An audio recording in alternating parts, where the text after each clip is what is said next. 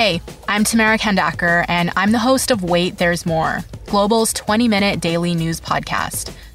This week, we're dedicating all our episodes to the coronavirus pandemic. We're talking about it from a variety of different angles, from basic health questions to the impact this is going to have on the economy.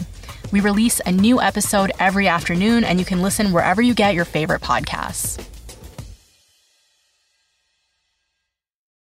This is the Jon McComb Show on demand. Subscribe now on iTunes. Listen to the show live each weekday morning, 5:30 to 10 on 980 CKNW and through the Radio Player app.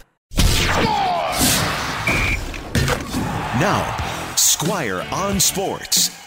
Last season, the Golden Knights were true to the town they played in.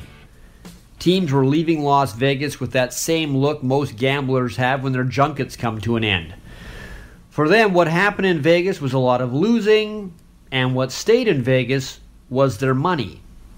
Teams that went into Las Vegas had the same kind of luck, and the Golden Knights had the second most home wins because of it.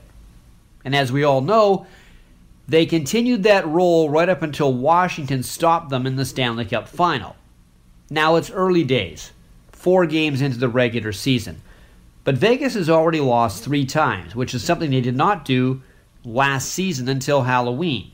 So many things went right for Vegas in year one. So many you can't really see it duplicating itself in year two. Goaltender Marc Andre Fleury. He'll need to put up last year's numbers again, but right now he's allowing a goal more per game and his save percentage is down. William Karlsson had 43 goals last year, after having only six the year before. Right now, he has zero. Yes, he could turn it around. He has 78 games to go, but a lot of scouts think last year might have been a one off for him.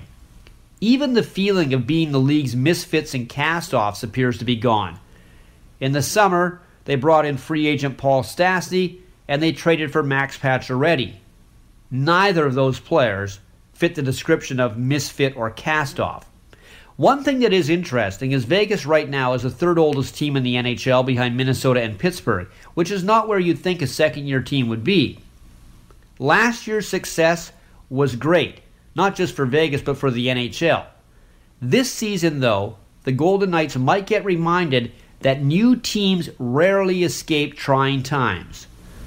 Theirs may have just been delayed by one year.